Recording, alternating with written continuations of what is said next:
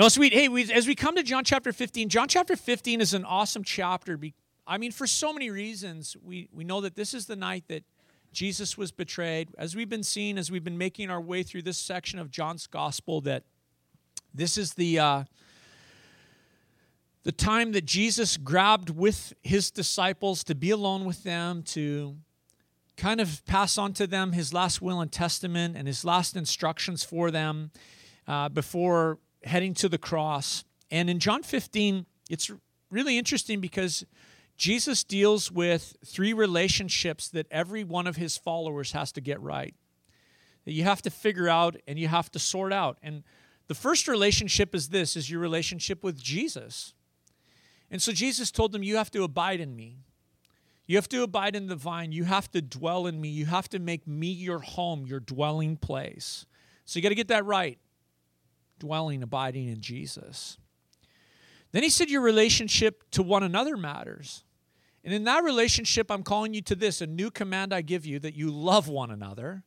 By this, all men will know that you are my disciples if you love one another. So, how you relate to one another is this is that, that you love each other and the third relationship that Jesus talks about is the one that we're going to see in this text this morning that we're going to make our way through.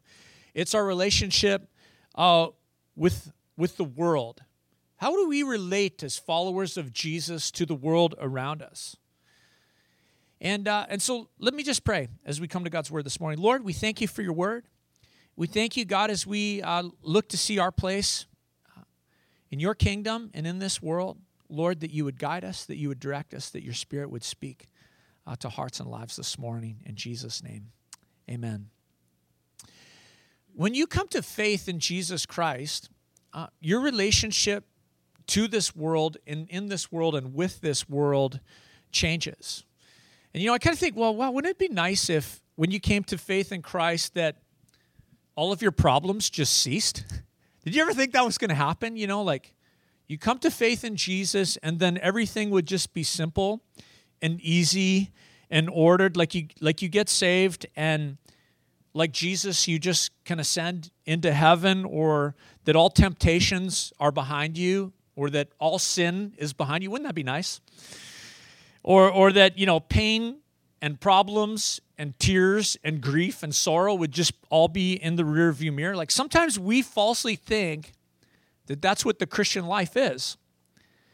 And and this morning this text reminds me this it reminds me this that the that the Christian life is not like a holiday like we love we love a holiday we love to go stay at a resort and and have some downtime we love life in a La-Z-Boy chair with a remote in our hands watching our favorite stuff but when you followed Christ here's what you didn't do you didn't get on a cruise ship you you boarded a battleship you got into the battle. You were woken to the realities of God and His kingdom and His work in this, in this world. And I think that sometimes we forget that. And one of the battles that we have to learn to live as we follow King Jesus is that we have to learn that this, that this world does not belong to Him. Does not belong to Jesus. It's a, it's a, it's a, it's a world that is in a relationship of an- animosity with its creator. Even though he's done everything to set things right, it's, it's in hostility to him. And it's a world that, as you follow Christ, you begin to realize wow, there's all sorts of tensions in my life that I didn't feel or expect or know existed when I didn't follow Jesus. They weren't a reality to me. And the tensions you feel are like many as you follow Christ and you want to be his witness and you want to serve him in this world. You go, wow, like I, I have, you feel it in politics, or you feel it in the values that you have, or you feel it in your philosophy about how to handle money, or the value of marriage, or religion, or in your sexuality, or in your relationships, or in what truth is and what's not truth. I mean, the list of tensions for a Christian in this world are kind of endless. Like, you could just go off. And so, really, what you begin to sense as you follow Jesus is this you begin to sense, wow, I don't belong here. I don't, I don't belong in this world. This world is not my home. Jesus is my home. Jesus is my life, as we just sang. And, and so, Jesus tells his disciples this in John chapter 15. He tells them, Make your home in me.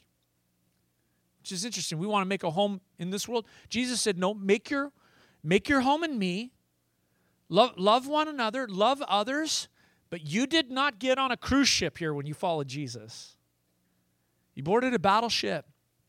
And Jesus didn't promise ease of life when we when we uh, followed him, when we when we surrendered our lives to him. What he promised was his presence. What he what he invited us to is to abide in him, to make our home in him. But as far as this world goes, this is not a life of ease following Jesus. Jesus actually said this, and we're gonna we're gonna see it in the weeks to come. In John chapter 16, verse 33, he said, In this world, you'll have tribulation. You'll have trouble, but take heart. Take heart, I have overcome the world. Now, I think I think about that that promise or that, that warning from Jesus. Tribulation, trouble is actually the promise. When you follow me, this is what's going to happen for you in the world. You're going to have trouble with the world. You're going to have tribulation with the world. The, the root meaning of the word tribulation actually means to be threshed, like, like the threshing of wheat, the separation of wheat and chaff. You ever feel like that? You ever feel like the world's threshing you? Like, wow, what is going on here? Well, Jesus said that's what it would be like if we followed him.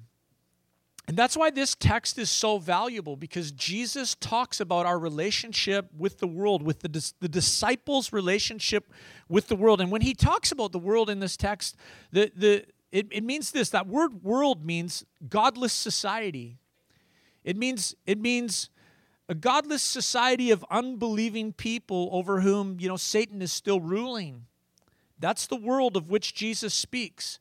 And until Jesus comes, or until we die, this is the world in which we live. One that's godless, one that's unbelieving, one over which Satan rules. And Romans chapter 12 tells us that as followers of Jesus, we're not to be conformed to the pattern of this world, but we're to be transformed by the renewing of our minds so that we can test and approve and know what God's will is, his good, pleasing, and perfect will. So let's see what Jesus says about our relationship with the world. Check out verse 18. I'm going to read through to 25. If the world hates you, I'm like, wow. If the world hates you, know that it hated me before it hated you. If you were of the world, the world would love you as its own.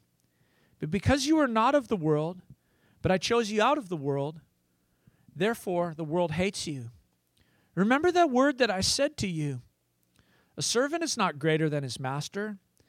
If they persecuted me, they will also persecute you If they kept my word, they will keep yours. But these things they will do to you on account of my name, because they do not know him who sent me. If I had not come and spoken to them, they would not have been guilty of sin, but now they have no excuse for their sin. Whoever hates me hates my Father also. If I had not done among them the works that no one else did, they would not be guilty of sin, but now they have seen and hated both me and my Father.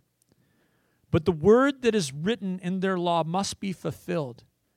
They hated me without cause. I read this and I'm like, I this text is it's crazy because when you come to know Jesus, Jesus brings such peace into your life.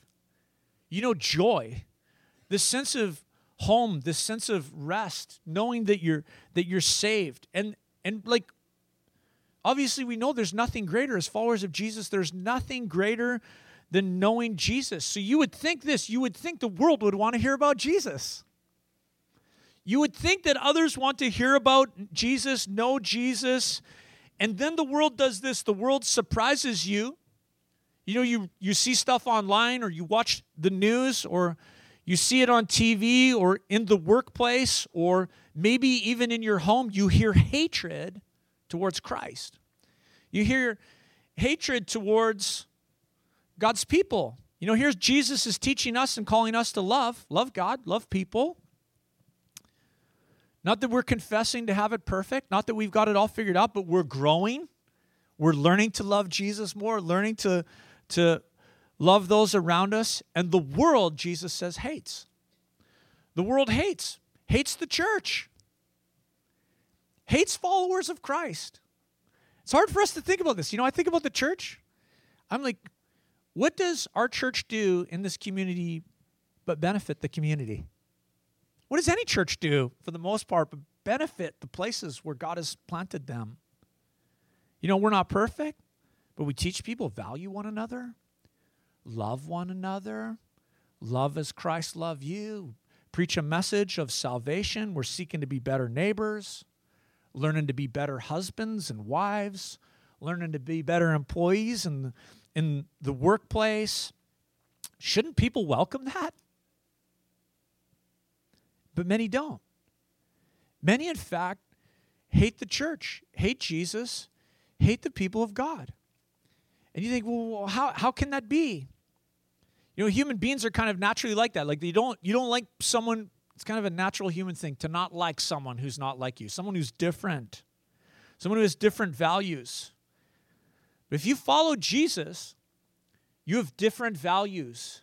You're different. You're called out of this world. Your values, your beliefs, your desires, your ambitions, the things that drive your life, that relationship with Christ causes you to be different. You can feel it in school, you can feel it in the workplace, you can uh, feel it in, in different places, sometimes even amongst the members of your own family. And sometimes what you want to do is this as a Christian. This is what Christians often want to do. We want to retreat. Well, if we could always just go to camp, if we could just have a workplace that was all Christians, wouldn't that be awesome? If on my street, if everybody just went to CTK on my street, then everything would just be so sweet and great. Or if all my, you know, if my kids were just in a school where they weren't inundated with the culture of this world and being blasted, wouldn't that be awesome? Or wouldn't it be awesome if I could just turn on the TV and not have culture being pressed onto me, the message of this world? If only I could just not have the system of this world constantly jammed down my throat. But, church, that is not God's will. Your mission, your mission for the name of Jesus is not to withdraw. Your mission is to stay right where He's planted you and to blossom, to grow where, where He is. You, you don't need to cut the world off, church. The world will do that by itself. It'll cut you off. What your mission is is to be salt and light, to stay, to be present, to be an, an ambassador, to be a witness for the name of Jesus. You, you don't belong to the world anymore, and the world knows it. And you know it. The fragrance of Christ is on your life. And you read this word hate. You know, when I was a kid, when I was a kid, we weren't allowed, in my house, we weren't allowed to say the word hate. That, that was banned from speech in our home. And when us kids would fight, my mom would grab us and we'd have to like hug one another. That's what we were forced to do. And then we would have to say this I love you, you're my brother. I love you, you're my sister. And and you know, it was wonderful fodder. Like really, you know, I'd be rousing my sister all over, we'd be scrapping, and then my mom would make us hug and say, I love you, you're my sister. And you guys, some of you know my sister. So I thought, well, this is the perfect opportunity for me just grind her a little more. So I'd be sappy and soppy and tell her how much I love her, and she would say, I hate you, you're my brother. And she'd get more trouble because we weren't allowed to say that. Hate's an incredibly strong word. This is a strong word, and Jesus used it. It's like crazy to me that he switches so quick. In the middle of this chapter, he says, You love one another? The world hates you because it hates me first. That's a strong word. We have like this growing culture in our society that's like hate police. We know this, right? I, I saw this this week on the news that uh, one of the local government officials is like inquiring to see if they can like find people in Canada for hate It means to it means this to hate is like an intense, strong dislike, a loathing, detesting. And when you think about it, to hate Jesus, why would anybody hate Jesus? Think about what you know about Jesus and the things that we've sung about him this morning. Why would anyone hate Jesus? That's irrational. That doesn't make any sense. One of the things that jumped out to me so much on Wednesday night this week as we were going through walk through the Bible. Blake was teaching through Daniel was this concept of man devolving, becoming animal like, becoming beast like as he in his pride rejects God and glories in his own self. Nebuchadnezzar, when you turn to the book of Daniel, Nebuchadnezzar lost his mind and he lived like a beast in the field until he acknowledged. That's what he was reduced to eating grass and growing out his hair and his nails. He was reduced to animal behavior until he acknowledged that the Most High rules over the kingdoms of this earth, over the kingdoms of men. Sin destroys your thinking. Sin destroys your ability to be rational and, and logical and, and here's something that's irrational that the world does the world hates Jesus. That doesn't make sense. The world hates what is good. That's why the world loves it when Christians fall. they love it. You know, when the TV preacher goes down because of some sin, you know, that's happening all the time in the world. Political leaders are doing that all over the world. People are involved in all sorts of sinful behaviors all over the world all the time. But when a Christian falls, man, that's like great fodder for the enemy. That's news, a news story that that the world rejoices in and rejoices in, and there's something sick about it that it's like the fallen Christian. Jesus says this: they hate you because they first hate me. That's interesting to me that he says, you know, you love because you were first loved. He says, the world hates because it first hated me.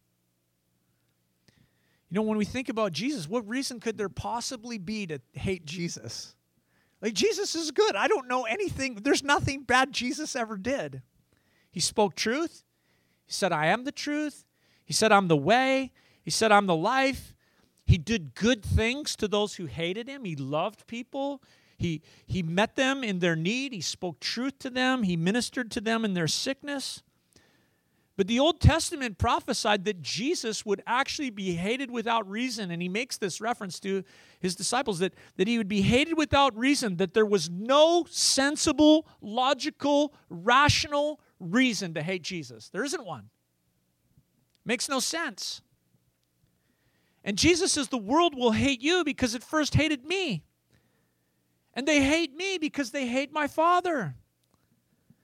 That's interesting to me, like, because many claim, I love, I love God. Many religions claim to love God, to be about God, but then they reject the person of Jesus. And Jesus Jesus is saying you, you cannot claim to love the Father. You cannot claim to, to love God and hate me. If you hate me, you hate the Father. And I have to say, you know, that makes me wonder about a lot of religions in the world.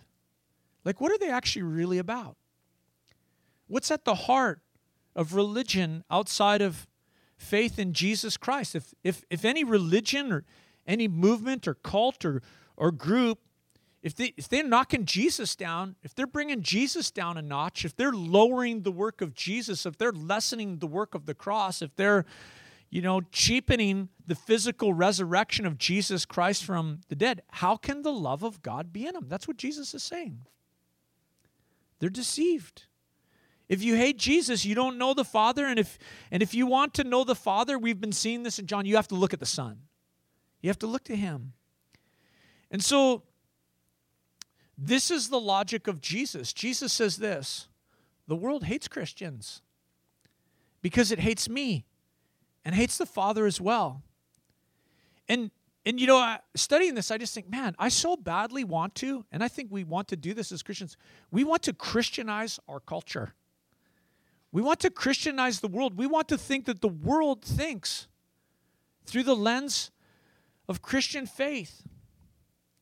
In our love for Jesus, we want to put on our rose colored Christian glasses and, and dole out the benefit of the doubt and forget the true spiritual state of this world. My friends, without Jesus Christ, this world is lost in sin. We can't forget that. that the true spiritual state of this world is that it's at enmity with its creator. The world is hostile to the God who made it, so far as to deny his existence, so far as to say his word is not real, that it can't be trusted, so far as to deny his love, to deny his, his laws, to deny his patterns for home and for life and for marriage and for children and for sexuality and for the value of life and for holiness and for his word. The, the world is at odds with its creator. And it's not that men are men and women are just simply indifferent to God. It's this that the world made a unilateral decision, a declaration. We're independent from you, God. We reject you. All have sinned. The world has raised its fist to heaven and said, We can live without you. We, we don't need you. We don't like you. We don't love you. We don't want you. And the Lord says this all day long I hold out my hands to stubborn and obstinate hearts, obstinate people. And it's because people are enemies of God that they become enemies of Jesus and so become enemies of those who follow Jesus. And this is actually why the ministry of the Holy Spirit is so important to us.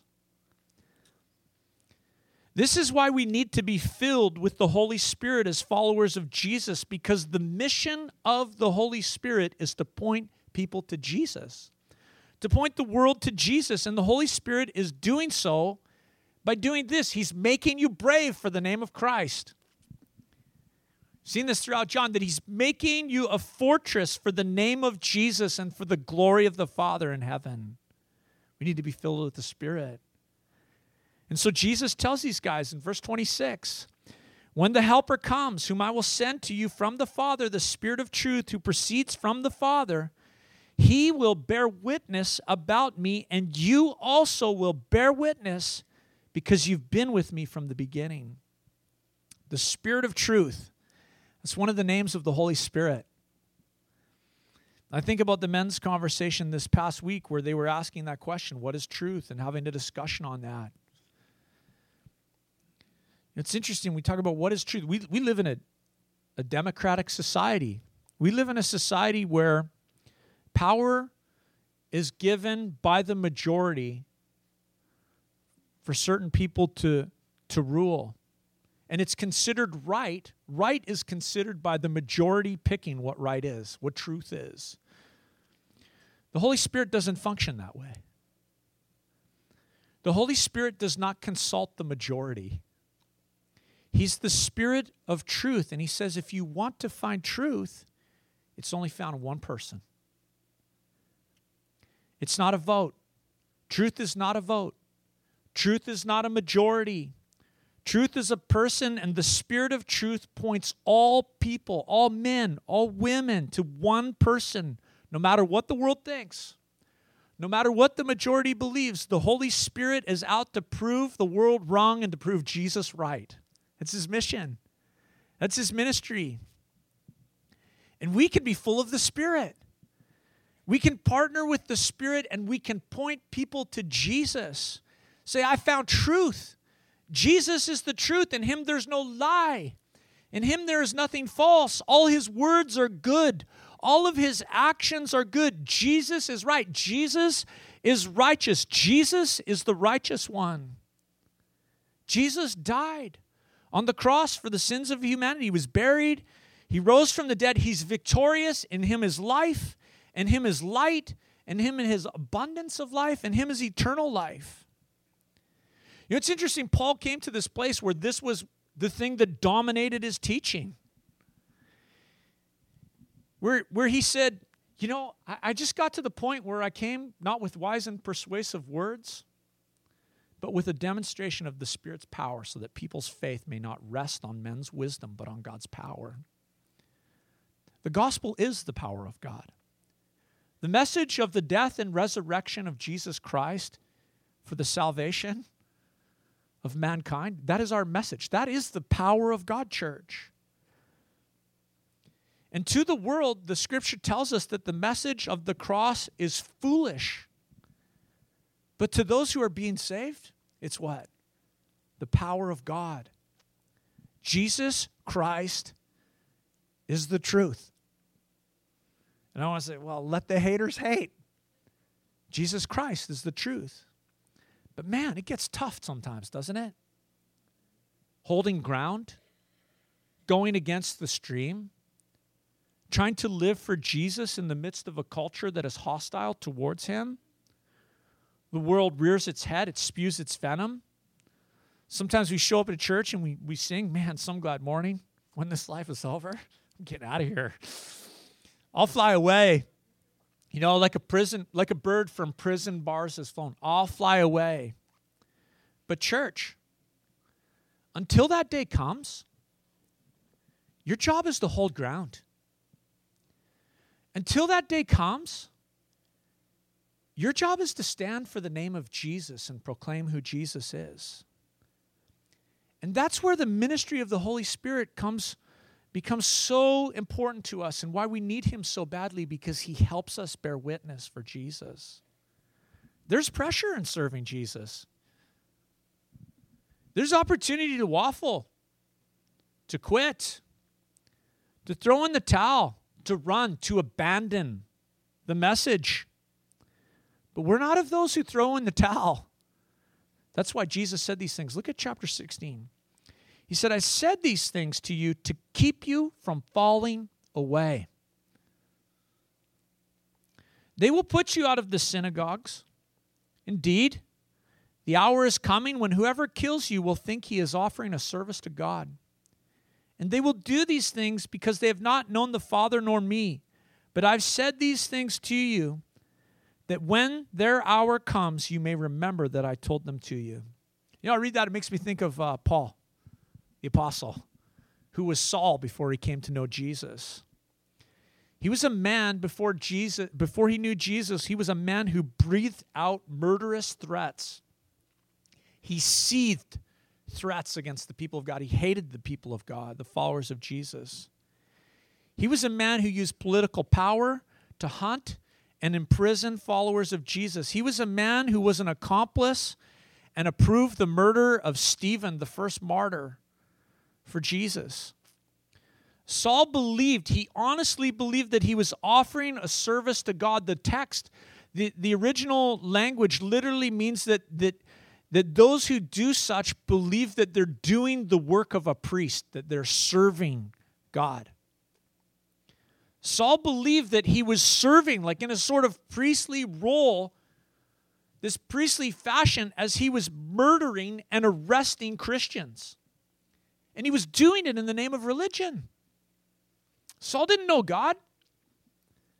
When God knocked Saul off that horse in Acts chapter 9, off his high horse, when he was blinded by the vision of Jesus, he asked this question Who are you, Lord? Because he didn't know Jesus. He didn't know the Father. He hated the followers of Christ because he hated Jesus and he did not know the Father. And Jesus stopped him in his tracks. And when he met Jesus, he met the Father, he fell in love with the people of God. He fell in love with those who followed Jesus. He was count he counted himself amongst those whom he had hated. What he valued, what he loved, the moral compass of his life, it was all transformed as he served and followed Jesus. Jesus who had only ever done him good he quickly found that he and, and, and the thing about paul is he quickly found out that he was now hated. He couldn't even get out of the city a few days after without having to leap over the wall and be lowered down in a basket. The world to which he once belonged now hated him. And to me it's interesting as i read that that, that jesus that this warning or this prophecy about those who would persecute his followers is with regards to religious people you know, the most dangerous people are religious people.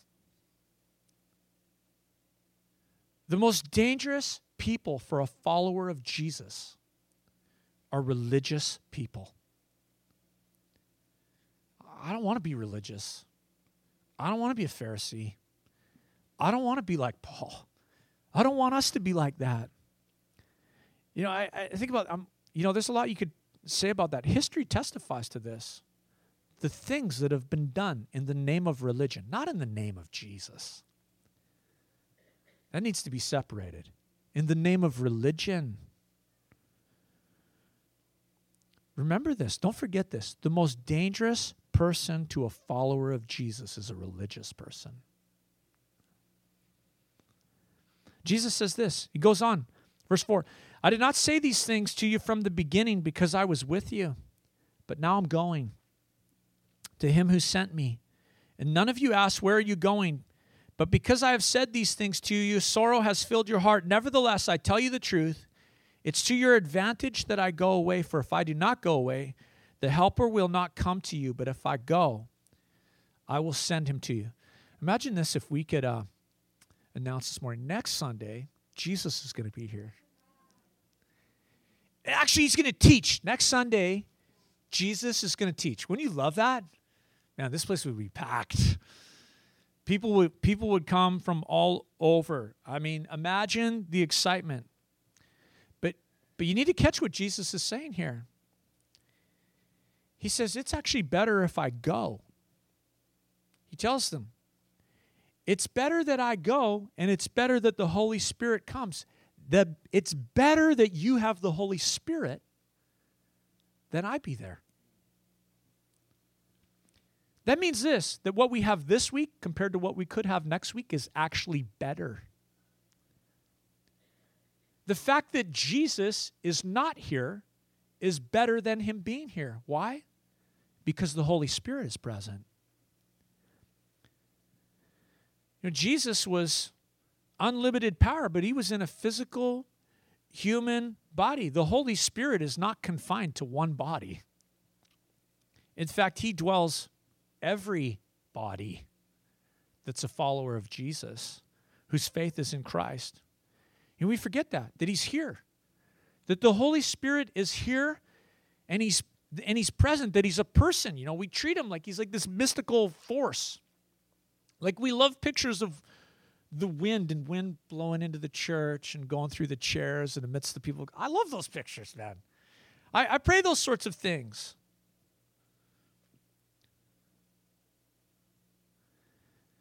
We, we picture those sorts of things in the moving and the power of the Spirit, but listen, we don't need the wind to blow for the Spirit to move. Uh, all we have to do is open our mouths and testify to Jesus, and the Spirit moves. All we have to do is open our mouths to confess and proclaim the name of Jesus, and the Spirit of truth moves in power because the gospel is the power of God. He touches hearts and minds of people. And the Spirit of truth is doing this. He is making you a fortress for the name of Jesus. I love these next verses because over the years, these, these verses have really helped me understand the ministry of the Holy Spirit. Check it out, verse 8. When he comes, he will convict the world concerning sin and righteousness and judgment. Concerning sin, because they do not believe in me. Concerning righteousness, because I go to the Father and you will see me no longer. Concerning judgment, because the ruler of this world is judged. I still have many things to say to you, but you cannot bear them now. When the Spirit of truth comes, he will guide you into all truth. For he will not speak on his own authority, but whoever but whatever he hears he will speak and he will declare to you the things that are to come. He will glorify me. For he will take what is mine and declare it to you. All that the Father has is mine. Therefore I said that he therefore I said that he will take what is mine and declare it to you. The ministry of the Holy Spirit has two parts to it. The ministry of the Holy Spirit is partially to the world and to the believer. To the world, Jesus says, he does this for the world he convicts with regards to sin, righteousness, and judgment. For the believer, that's his ministry to the world. For the believer, his work is this. For those who follow Jesus, who have the indwelling presence of the Spirit, his ministry is this He guides into all truth, he declares to you the things that are to come, and he glorifies Jesus. I love it that he's got a ministry in the world and he's got a ministry to you as his follower, as Christ's follower. To the world, his ministry is to bring conviction. He brings conviction regarding sin, regarding righteousness, and regarding judgment. Now, that word conviction, it's not like an internal conviction, like, oh, okay, I've got, you know, I hold to convictions. It's not that type of conviction. The conviction is this it's a formal declaration, it's, it's a verdict, it's a judge's decision, a court ruling that the law has been broken and someone is guilty. The, the, the, the Holy Spirit brings that conviction. He announces the conviction of God's court against the world. And he convicts the world with regard to sin. Jesus said, Because they don't believe in me. You know, if, if someone is going to believe in Jesus, they need to understand sin. They, they need to understand that they are a sinner. And there are many sins that a person can commit. You know, people just feel the shame and, and guilt of sin, but the Holy Spirit only convicts with regards to one sin. There's one thing He's interested in. And people can experience lots of guilt and shame around their sin, but there is one particular sin that the Holy Spirit is interested in. The greatest sin. And that's to be indifferent to Jesus, to reject Jesus. God, in His love, sent His only begotten Son to die for the sins of the world. And the worst sin is to do this the worst sin is to reject God's provision for you and His Son, Jesus. Nothing else matters. With regards to sin, you know, you could live totally sin free, sin free life, and then choose to reject Jesus, and in the court of God's law, wham, the gavel comes down. That's it. Nothing else matters. That's the only one the verdict of guilt, the Father will not forgive indifference to Jesus. So the Holy Spirit brings conviction with regards to sin. He convicts the world with regards to righteousness. Jesus said, Because I'm going to the Father. Righteousness. Righteousness means to be perfect. If you're righteous, you are perfect. And either you're righteous or you're unrighteous. You are or you're not. You, there's no degrees of righteousness. It's not like, oh, yeah, you're kind of righteous. There's no degrees. It's like you're righteous or you're not righteous. You know, it's, the world doesn't talk about righteous, being righteous, righteousness. The world talks about being good and bad, yin and yang. That's what I keep thinking. But righteousness is different. It's different than good and bad. It's not a little bit of good with some bad mixed in and some bad with a little bit of good. You're, you're righteous or you're not righteous. You're in or you're out. You are or you ain't. righteous or unrighteous. And it's because men and women are unrighteous that we are separated from our Father in heaven. As we sang this morning, a chasm I couldn't span. Apart from Jesus, all mankind is unrighteous. And this is where Jesus is different because Jesus is righteous. Jesus is the righteous one. Jesus is not degrees of righteousness. He's righteous. He's morally right. He's justified. He's perfect. In him there is no sin. That's why only Jesus can stand on the Mount of Olives and say, See, boys, I'm going to see my Father. Whoop, up he goes. There's no chasm. There's no divide between Jesus and the Father. He has access to heaven he can come and go as he pleases. Jesus had direct access to the Father unhindered because he's righteous. No one else has that. That's why you can't ascend into heaven. That's I can't walk out the door this morning. See, see you guys. We'll see you next Sunday. Whoop. That'd be pretty cool, though. So the Holy Spirit does this. He points people to Jesus and he says this Stop using a sliding scale of righteousness. Stop looking at your neighbor and comparing yourself to your neighbor and saying, Well, I'm righteous. Stop using human measurements for righteousness. To measure your righteousness, to get the appropriate weight of your righteousness. Do you know where you weigh your righteousness? Where you measure your righteousness? Against Jesus. And when you do that, you discover you fall short of the glory of God because He is the glory of God. That's why it's amazing that the scripture tells us about Abraham and about us that the righteous live by what? The righteous live by faith. If you want to be counted righteous,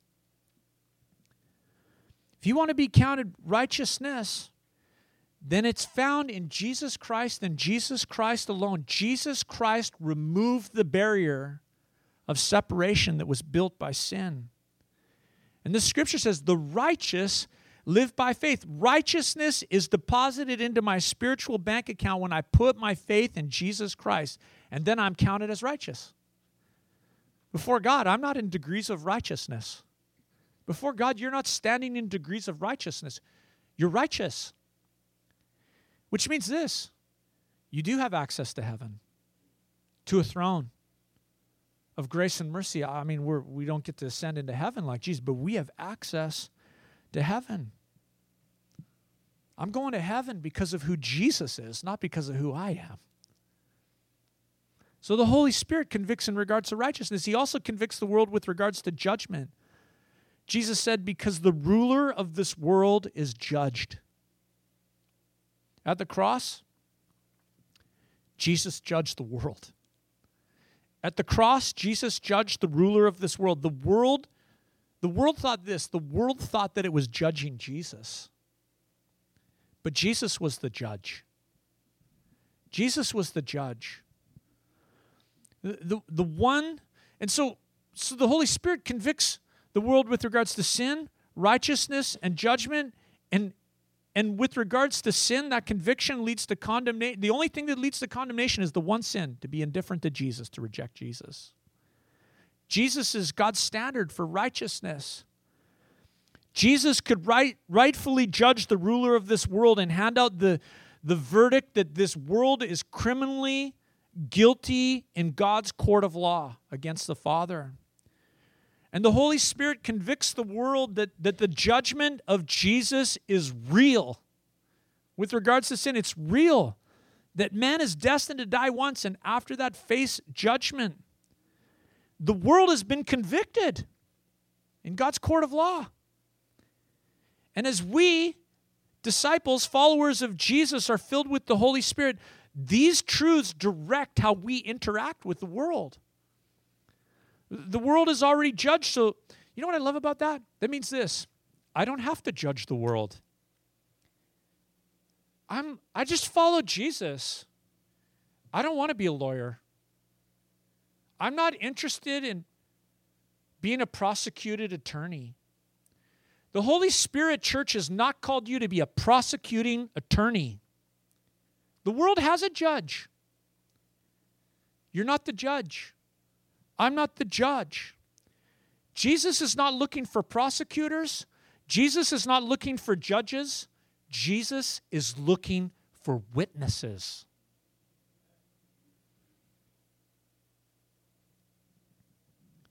The world's already been judged. The ruler of this world has already been judged. He's just waiting for his sentence. I'm like, yeah, and it's coming, buddy. Yeah, that's right. Amen. And it's our job to be witnesses, to declare, to proclaim Jesus, to speak of his death and resurrection and salvation in him alone, that the righteous live by faith. It's the Holy Spirit's job to convict. And the message of the gospel is this that you can escape the judgment of this world. You can escape the judgment of this world, that in Christ there is life and it's abundant. In Christ there is life and it's eternal. That in Christ there is mercy. That Jesus, though he's a judge, he's a merciful judge that Jesus, though he's a judge, he is a graceful judge, that that any and all who call upon him will be saved. That's the message of the gospel. And that's the ministry of the Holy Spirit to convict the world with regards to sin, righteousness, and judgment. But then he has a ministry to those who follow Jesus. And we're going to pick it up next time. But here it is quickly. His ministry for those who are following him, are following Jesus, is this He guides you into truth. He's the Spirit of truth. What is truth? We, we look to the Spirit of God. He declares to you the things that are to come. Church, there are things coming. And we have the inside scoop. We got the inside story, man. In this world, things are changing. They're changing. This past week in Canada, for the very first time, Canada voted against Israel in the UN. I don't know if you saw that in the news. We betrayed Israel. The only nation in the world now standing with them in the UN is the U.S. There's a change in the air. In Israel, they can't even vote in a prime minister. They've gone to the polls twice. They're about to go for a third time. They're trying to prosecute Netanyahu, and all these things are going. There is change in the air. The Spirit declares things are coming. Serve God, church. The third part of the ministry of the Holy Spirit to the believer is this is that he will glorify Jesus. He will exalt Jesus. That he will lift up the name of Jesus. This is the ministry of the Holy Spirit to us. He's leading us into truth. He's declaring to us the things that are to come. And he'll glorify Jesus. Man, we need to be filled with the Spirit. That's what this reminds me. This is what this text tells us in this world, I need to be filled with the Spirit. Would you guys stand with me? Well, let's pray this morning.